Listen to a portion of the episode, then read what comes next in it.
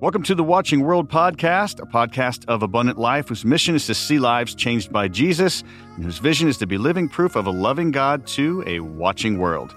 I'm your host, Les Norman, and today on our episode, it is episode four of the series, Sharing the Gospel in Post Christian America.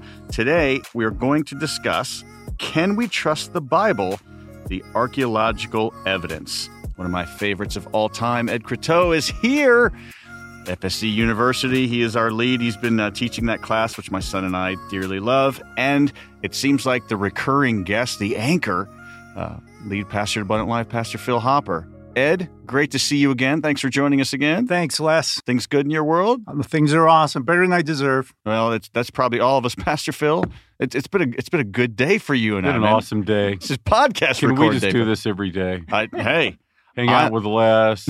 Ed comes in. Yeah, I just wish there was food here. That's the only complaint I oh, have. okay. I, brought you water. That's my next step up. I'll bring you food next yeah, time. I think so, Les. Okay. Phil and I are both disappointed. I'll hydrate you.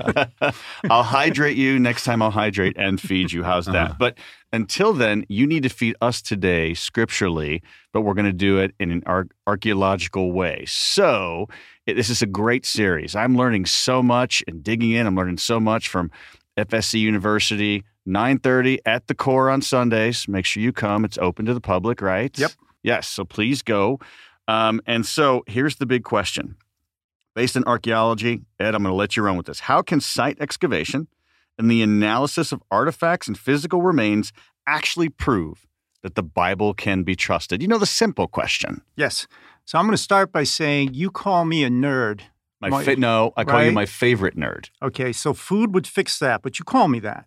now, let's remember, Phil is a nerd too. If you if you remember in his What? in his sermon last What? week, he said to everybody how much he loves science and he's a science geek. So I want to make sure you understand we have a senior pastor who believes in this stuff that the the the the core thing I want to start with about Christianity is that the basis for Christianity for me being a Christian is because it's true right? It's great that it offers all those things forgiveness, all those wonderful things that come with it, but it wouldn't mean anything if it was a lie.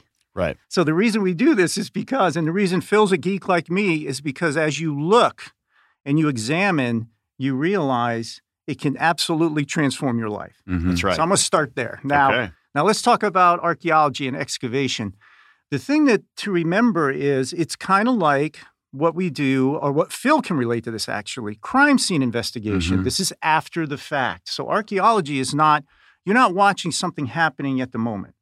you're in- After the what? After the fact. The fact. right. After the fact. It's a historical look backwards into events that happened in the past. This Mm-hmm. is exactly what our pastor did when he was a policeman. You'd gather evidence at a crime scene to make conclusions. Yeah. And some of that evidence is eyewitness accounts. Absolutely. And, you know, we talked about that, I think, on the last podcast with the Dead Sea Scrolls. Yep. The biblical manuscripts Yeah. are eyewitnesses. Yep. And so you start to evaluate the credibility of those eyewitnesses. Yep. And we discovered the eyewitnesses are really, really reliable. Yep. And now we're going to talk about the uh, physical evidence at Right. the scene, so to speak, Yes. which is the modern science of archaeology. Yes. So when a policeman goes to a crime scene and he discovers things like uh, blood or maybe an instrument that he thinks was part of uh, the, the crime that was committed, he's collecting what they call circumstantial evidence. Now, as he builds his case by putting these all together to come to a conclusion. So, as an example, when we see in the Psalms dated 1000 BC that some person had his hands and feet pierced in 1000 BC, and people sit there and go, "Well, I don't know what that means." And then we discover in ossuary, those are those are, these are a bone box of people that are dead. We discover an actual iron spike through someone's heel. That's picture of archaeo- archaeological evidence of crucifixion. We know for a fact we can trust the Psalms that that this person on the cross who was crucified really was. So there's an example. So archaeology is really called the science of excavating and then analyzing artifacts and, ar- and architecture of past cultures so you can learn more about them and come to conclusions. That's what we're doing. So, Good. are there specific things then? What, what's out? What's out there that shows us? Oh my goodness. So you have Now, if we're going to talk biblical things, but you don't have to talk biblical things, this is when they excavate sites and they discover the Egyptian pyramids. They discover, today we'll talk about Nineveh, this, this whole idea of this huge city and the Assyrians. They discover um, the Praetorium when, the, when uh, Pontius Pilate talks about, behold the man, and they're going to put forward that Jesus Christ was crucified in this certain, or was uh, put to sentencing in a certain room, and they discover that room or when we have coinage, and on the coin it gives an inscription of a certain king, and the Bible tells you who this king is, and you can date the coins to that time, you know something's going on. Uh, Babylon, I, I can go on and on, we won't do that. But in Babylon, Nebuchadnezzar would actually stamp bricks with his name on it when he was building cities. And so they found bricks with his name. So now we know Nebuchadnezzar was a real king at that time. So it's that kind of evidence that substantiates the literature of the author. You want to go back and see is the content of the author's literature and what he's saying able to be demonstrated true based on external evidence, and one mm-hmm. of those is archeology. Mm-hmm. Yeah. Yeah. And it's overwhelming, frankly. Archaeology always catches up to the Bible Les. That's right. And this is what makes, again, our faith is unique. Listen, I've been to the Holy Land many times. What I love about going there is the things you read about in scripture are still there. Everything was made out of stone in the ancient days. Unlike our modern building materials of, say, drywall that may not be here a century from now, and uh, you know shingles made out of you know petroleum base. These things are biodegradable. They eventually be, become dust, and there's not much evidence left. Well, in the ancient world, things were made out of materials that last. That's why the pyramids are still there. You can go to the Holy Land today and your faith becomes sight. And when I say the archaeology always catches up to the Bible, over and over again, cynics, historics try to point out historical contradictions in Scripture. Uh, the Bible is not a book of science, but where the Bible speaks into science, it's always accurate. Uh, the Bible is not a history book, but it is a book of history. So one can assume if it is the word of God, God's going to get his history right. So, you know, critics love to try to take these historical narratives, hey, people, places, events, cities, and try to say, oh, no, that never happened. See, there's no evidence of that outside of the Bible. Well, over and over again, archaeology catches up to the Bible.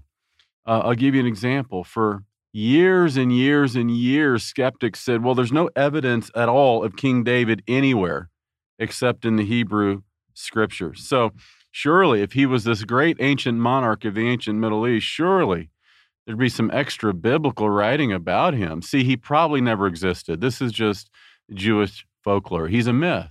Well, in 1993, as archaeologists were excavating the ancient city of Dan, by the way, that's a place we go on our Holy Land tour, mm-hmm. they found a fragment of a stela containing, it's called the Tel Dan inscription, uh, where there is a reference to the house of David. You have this ancient Armenian king who has defeated in the ninth, uh, in the in the uh, fifth century BC, uh, two of his enemies, and there's a specific reference that's inscribed as having defeated the king of Israel and the king of the house of David. And this was found in 1993. So for generations, people said, well, David never existed. These were unbelieving scholars and historians and critics. And when I say eventually archaeology catches up the Bible, it just takes time. So you have this inscription extra biblically, outside of Scripture, an ancient king, an enemy of the Israelites, having defeated the house of David. That's just one example. I could go on, but I could talk and talk. I'm not going to. No, but you can't help it. This is what he's trying to say. You can't help it. So, for example, when we read our Bible and Jesus in Matthew says things like, Come to me, all you who are weary and heavy laden, and I'll give you rest. And skeptics look at that and say, Oh, it's a devotional book to make you feel better. And then you go through the evidence behind it that shows everything where his life, the, the history, can all be traced to actual facts and truth it gives validity to what he's talking about. I, am going to give you another example um, because this is one of my favorites. This is just a riot to me.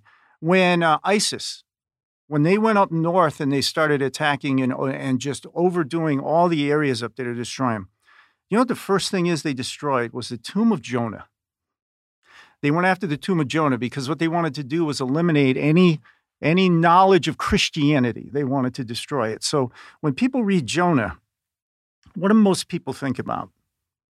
Being in, in the in the belly of the Being in a- whale, being in the fish, being in three fish. days. And that is like one of the smallest parts of Jonah. That's not even what Jonah is about. Jonah is about this city called Nineveh. hmm And God tells him he wants him to go to Nineveh and he won't.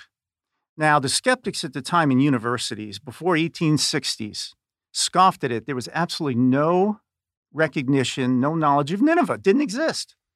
So they're making fun of it in universities, saying, look at how silly this story is. Nobody can live in a whale, nobody can live in a fish, and who are these Nineveh people?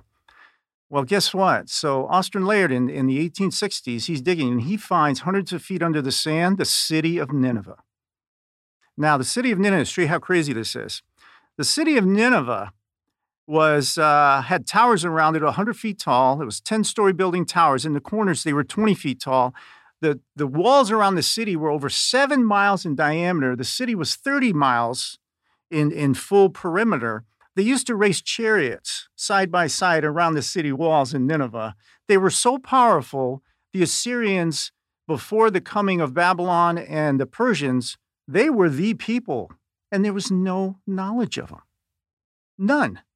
And so you have this book of Jonah where God literally says in the book, I want you to go preach them. And you know why? Because it says they don't know their right hand from their left. In other words, someone has to go tell them moral standards set by the God of the Bible.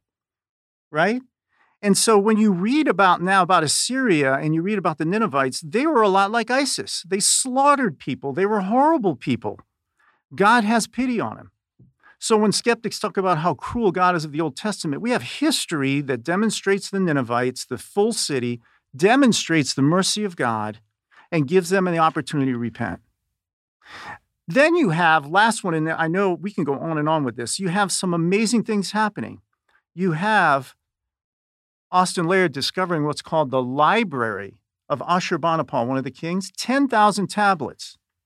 And guess what you can do with those 10,000 tablets? You can tie the kings of Israel and Judah to the kings of Assyria and Bible verses that talk about Assyria and tie them all together and show a complete history.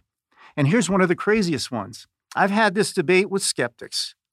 When um, Sennacherib, one of the kings, sends his emissary to Hezekiah, and you read in First Kings and Isaiah that he says to him, Don't listen to Hezekiah. Uh, Sennacherib is so powerful, he's going to wipe you out. So you need to bow to him. And who do you think this God of Israel is? And what happens is Isaiah goes to him and says, Just relax. This guy doesn't know what he's talking about. God is the real king. Right. The next morning you wake up, 185,000 of the Assyrian army is laying dead. Now, people read that story and what do they think? Oh, this is a joke. This means nothing. Well, right after that, it says, the army retreats, goes back to Assyria. Sennacherib one night is in his bedroom, and his two sons come in and murder him. Okay, so in the library of Ashurbanipal, they have the Nabonidus stele that records the murder of Sennacherib in his bedroom by his two sons. How does that, just think about how accurate we have the tying together of real historical facts. So, therefore, the 185,000, that really happened because we can show Mhm. there's evidence that says this is really what happened to the king. Yeah, and over and over again, Les. Um, again, uh, critics say the Bible can't be relied upon. Look, all the historical contradictions. Again, when I say the archaeology eventually always catches up to the Bible, uh, examples absolutely abound. So for for years and years and years, uh, scholars criticized Genesis 14 as unreliable. I mean, it's just not historical. And Genesis 14 is where Chedorlaomer and a coalition of four kings, ancient kings, march on five kings, um, and Sodom and Gomorrah being, you know, two of them. hmm Um, Lot, Abraham's nephew, gets taken captive in this battle as these four kings assault Sodom and Gomorrah, where Lot was living. He's taken captive. So Genesis 14 tells us Abraham arms his men and go out to battle with Chedorlaomer, some of which believe might be the ancient figure known as Hammurabi. Certainly would fit the time frame and the general place. So for years, though, scholars would say, well, these four kings never existed.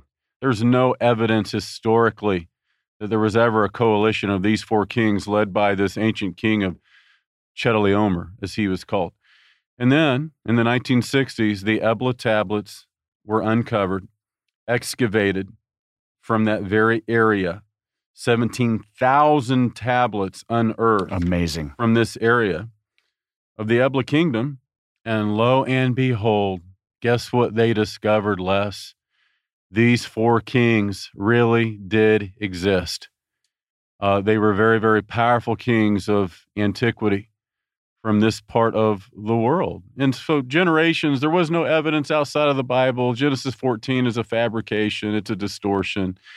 Archaeology catches up eventually, and the Ebla tablets proved the historicity of Genesis 14. Right. Here, here's the deal we can't prove everything in the Bible. There's not historical or archaeological evidence for everything on every page. But eventually, the evidence is so overwhelming, one can prove enough of the Bible to believe the rest they can't prove. That's right. The rational thinking says, wow, if this is true and this is true and this is true, and there's evidence for this and this and this and this, then maybe I can trust it. Uh, you know, we, we can't prove, for example, Jesus walked on water. That's, uh, there's no evidence for that miracle. Uh, the footprints are not in the Sea of Galilee. I've been there. Right. But we can prove, as we will talk about in another podcast, that he came out of the grave. So if I can prove historically, rationally, using evidence that he rose from the dead, it's not a stretch at all to say, you know, I believe he probably walked on water too.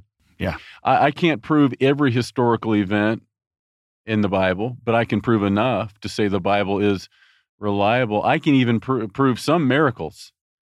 All right, in Joshua chapter 6, we're told that God made the walls of Jericho fall down without the Hebrew army ever laying a hand on it. You know the story. Mm-hmm. Joshua fought the battle of Jericho and they marched around Jericho seven days, once a day. And on the seventh day, they'd march around it seven times, and the priests would blow the trumpets, and the walls would miraculously fall down. Well, in the 1930s, John Garstang and a team of archaeologists uncovered the ancient city of Jericho. By the way, another place we go on the Holy Land tour, you can stand on the very mound of the ancient city of Jericho, defeated by Joshua. And uh, Garstang discovered, as he uncovered Jericho, to his amazement, stunning, stunning discovery. These walls had fallen outward. Outward. Oh, I love that. Not inward. Of course, it doesn't take a trained archaeologist to know that in the ancient days, a walled city was defeated with walls that would fall inwardly because the enemy was on the outside. Right. Attacking outside in. In this case, the walls fall out, not in. Um, and they were so convinced of what they found, they signed an affidavit.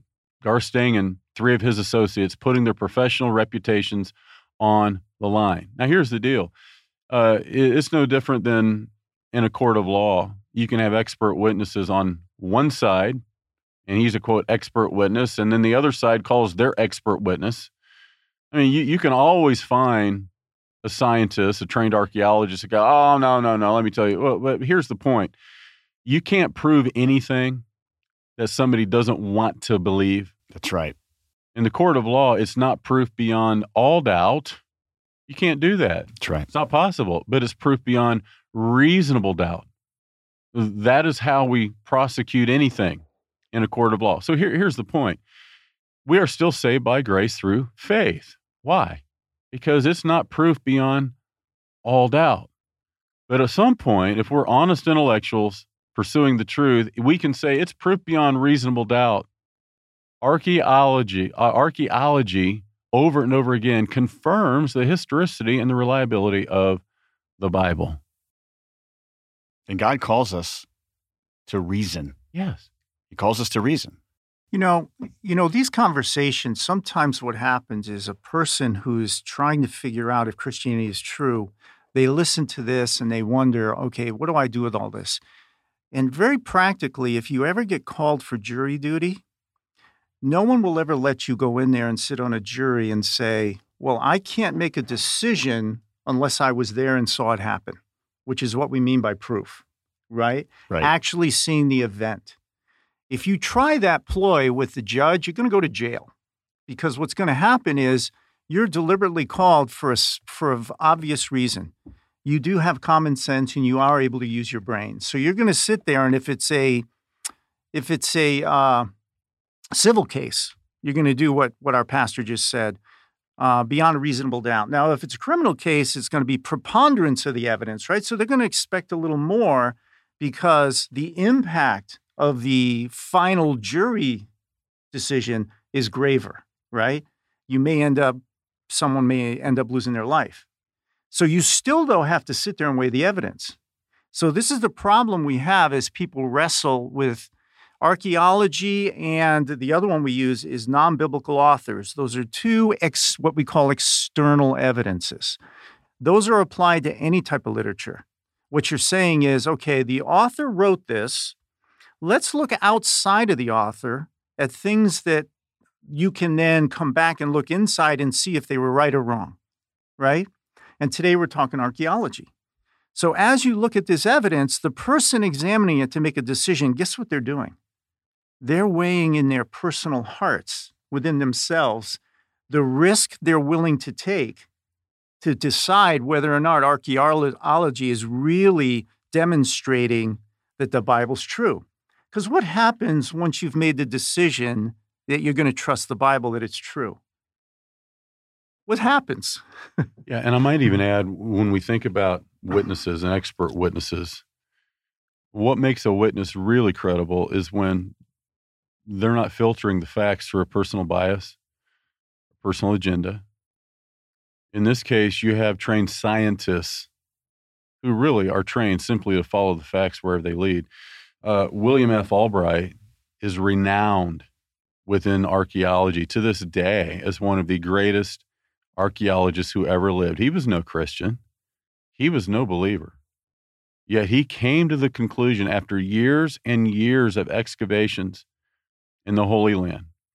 Uh, he, here's world renowned William F. Albright. He, here's his conclusion there can be no doubt that archaeology has confirmed the substantial historicity of the Old Testament tradition. Now, he was no Christian. He, he, he certainly, uh, at the time, was not trying to prove the Bible was true. He's simply a scientist telling the truth of his the evidence he's found. See, that's a credible, credible witness. Right. Uh, you have Nelson Glueck, the renowned Jewish archaeologist. he's not a Christian, Les. He, he's not trying to prove anything. He's just a scientist. He happens to be Jewish. Going after the facts. It, it may be stated categorically that no archaeological discovery has ever controverted a biblical reference. The almost incredibly accurate historical memory of the Bible, and particularly so when it is fortified by archaeological fact. So, again, there's no evidence anyone can present to make someone believe who's already cited by gum, I'm not going to believe. But if, on the other hand, you're talking to someone who just really doesn't know, they just genuinely need some evidence. Show me why it's not a blind faith. Give me reasons to believe. Well, over and over again, archaeologists gives you reasons you can believe. And what you had mentioned with Albright too, um, that he not a believer, just about fact. He was talking and talking about archaeology. He stated that it, um, the and this Ed, you you brought us this too, but I want to want to put this out there. It says the excessive skepticism shown toward the Bible by important 18th and 19th century schools of the past has been progressively discredited.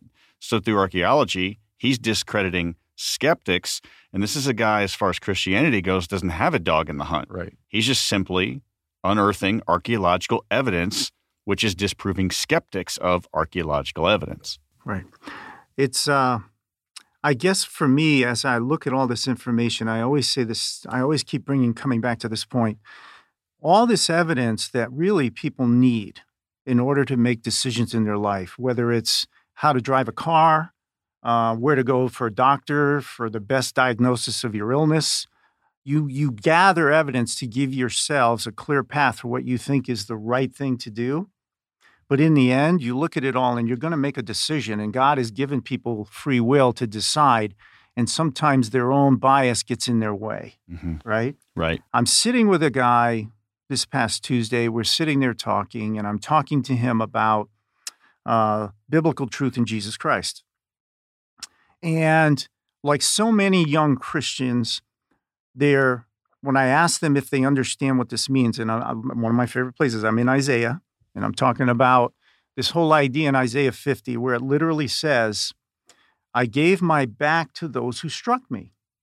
Now Isaiah is written in 730 BC, and I asked him, I said, "So what do you think this person is saying?" And he goes, "Oh, uh, he was willing to back up to guard himself against anybody who would try to attack him." And I said, "Well." think about the crucifixion and what happened right before the crucifixion. You're tied to a, a pole and your back is whipped, you're scourged. I said, now this is 730 BC. Scourging as a practice before crucifixion was invented by the Romans. And here you are in 730 being told that some guy was willing to turn and give his back. And then he explains why he did that. I said, So what's going on here?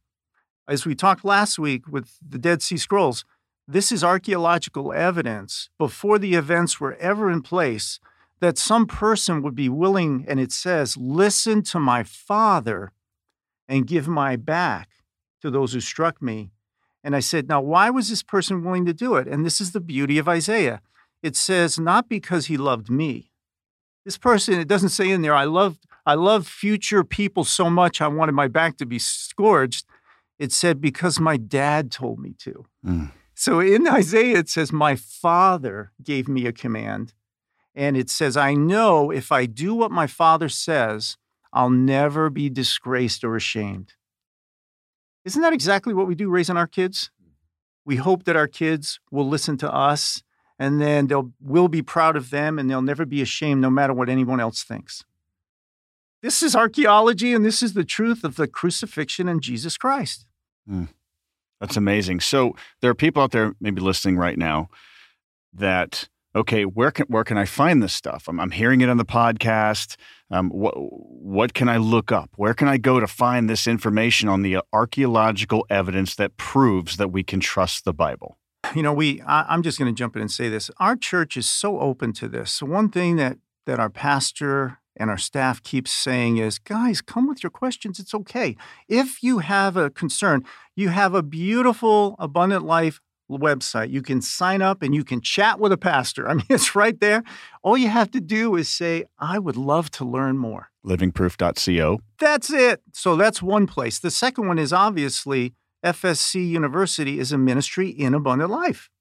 You can come to the ministry, Sunday morning classes, and come learn with your questions. Yeah. Mhm. Yeah. You know, Les, here's the deal. We're blessed at Abundant Life with lots and lots and lots of amazing people, of which you're one, even though you didn't bring us food. Mhm. Um, Yet. but we are blessed, frankly, that we have a resident, I'll just say expert in Ed Croteau. Amen to that. And he has given his life. I've known Ed at least 18 years now. Um, Ed, you were one of the first new faces I saw when our church was meeting down in the school, SCA, while we were building our first building. And you know, when you preach, you look at people, especially when they're new, and we were small enough at the time, I recognized right away there's a new face I haven't seen before. And you can just tell in people's eyes, man, if they're with you or not. And I knew this guy, I don't know who he is. I haven't even met him. I don't know his name, but he loves the Word of God. Amen. Man, he loves the Word of God.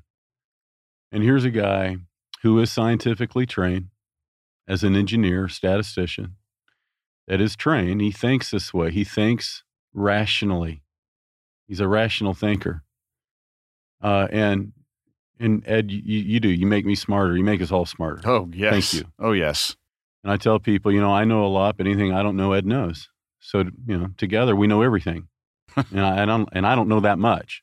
So it tells you, Ed, what I think of you. I'm deeply thankful for you, not just because you are a a thinker and genuinely a scholar, an intellectual, but more than anything, your heart. Mm. It's your heart for God. It's your heart for the Word of God, not simply your mind. But here's the point for anybody listening out there: we have, you have an opportunity every Sunday morning to go spend time with Ed Croteau.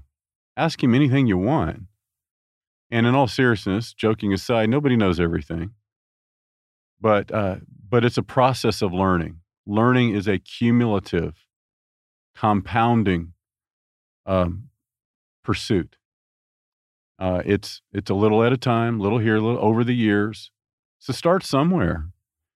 Uh, and you don't have to be an engineer. You don't have to have a scientific mind. I'm in the class, and that proves you don't have to have look, any of those things. look, I was a C student in school, and I probably could have been a B student had I tried. okay, my point is, uh, I'm not. I'm not one of the most intellectually, um, scholastically inclined people. Not nearly as much so as a lot of people think, and I say that to be real because a lot of people think, "Well, I'm just not smart enough to do this." No, you are. I promise you are. So where do you go? I'm telling you where to go. 9:30 Sunday morning. Spend time with Ed, uh, and then beyond that, there's more resources than ever less available today. So much has been done so well. From, you know, I cut my teeth on Josh McDowell. Evidence demands a verdict. Great book. Evidence demand uh, more evidence demands a verdict. You know, more than a carpenter. Uh, and then along came Lee Strobel, who kind of said the same thing in a different way case for Christ, case for faith, case for Easter. Just, you know, here's a lawyer. They're both attorneys, by the way, taking a very legal, factual approach to the evidence. Uh, and, you know, there's other great authors out there. Um, the stuff that Ed has published is some of the very best. Those are great places to start. I want to say this real quick, Ed, and then we'll go ahead and close. I, I hate the fact that we run up against the time frame here, but in being in that class with my son, it's all the things that Pastor Phil said. But also, I want people to understand too that when you come into the class, Ed, the way you run it, you elicit conversation. Right. You elicit the questions and right. you pose things so people actually interact. So it's not just, you're just not listening to information that Ed is throwing on. You're using your own mind that God gave you, your own heart, your own reasoning to discover the evidence of God's word. And archaeology, archaeology is one of the things that we talk about in the class. Yeah. But you bring that out of me. I'm, I, I'm always excited to go to church but I am equally excited to go to your class. And my son is too, because I know I'm going to learn something and God is using you in a mighty way. So thank you for not just offering the class, but, and, and thank you, Pastor Phil, for allowing us to offer the class through Abundant Life. But um, just thanks for the way you lead it because we are a partner with you and, and you take us along that ride of, of learning. So thank you. Yeah, and, I, and I'll, I'll make this quick, but how boring would it be to come to a class where some guy stands up there and throws things at you for an hour? Yeah, I wouldn't come to that class again. I went to four and a half years of college of that. Oh my goodness. So the whole point is the the goal is not to tell you what to think. Right. It's how to think. And the only way you're going to get there is if you allow people to come out and be in the open and talk about areas that they're unsure of. And then where do you go for the answers? You go to the Bible. That's right. So you go to the Bible and you go to what Jesus said. So, first, to do that, you have to demonstrate it's worth going to the Bible because our culture doesn't think so. And our culture, quite frankly, is so wrong and so out in left field. This is why now we're in a post Christian America. Who on earth, this is, this is a soapbox thing, and I'm promised 10 seconds. Who on earth would think the 10 commandments aren't worth following? I mean, what is wrong with saying, here's a great idea, don't steal? Here's a great idea, don't sleep with your neighbor's wife? I mean, these things are like the things, the basic things to teach children as they're developing just to be good citizens. So when you think about it, the Christian worldview by far just stands up there with a beacon shining at you saying, pay attention because your culture is all messed up. And that's why we do it is to make you think about the world you're living in and why the gospel is so meaningful. So 9:30s on Sunday in the basement core yep. building at Abundant Life. What's the website, Ed? FSE dot life. That's awesome. it. Yeah please go. You'll see my goofiness there. My favorite nerd will be leading the class, Mr. Ed Croteau. Um, while Pastor Phil's over here in the other building leading and one of our three services here in the main building. Gentlemen, always a pleasure, always an honor. I appreciate your insight. I appreciate your heart and appreciate your love of Jesus, man. Thank you both. Thanks God for having us again, Les. Yeah. Absolutely. So, again, this is episode four of the series, Sharing the Gospel in Post Christian America. This was Why We Can Trust Our Bible, the archaeological evidence. Next time, make sure you come back. Why We Can Trust Our Bible, prophecy. That that's that excites me. I mean, they're all exciting and unique, but man, that um, that one I'm just going to ask one question. Just sit back and listen to you two roll. I oh We need two hours at least. yeah, we'll we'll shorten it a little bit. Maybe it'll be a part one and a part two. Who knows? We'll just see where where the spirit takes us with that. But but make sure you check out and then the previous uh, the Watching World podcast, those episodes one, two, and three. You know, knowing what you believe and why you believe it. Why is it so crucial? Why we can trust the New Testament, the Old Testament. Uh, so make sure you tune in for those. So um, it's a pleasure. And again, um, it, questions. Uh, more about abundant life, just visit livingproof.co. All the information's on there. So, on behalf of Ed Croteau and lead pastor Phil Hopper, I'm Les Norman. Thanks as always for joining us on the Watching World podcast.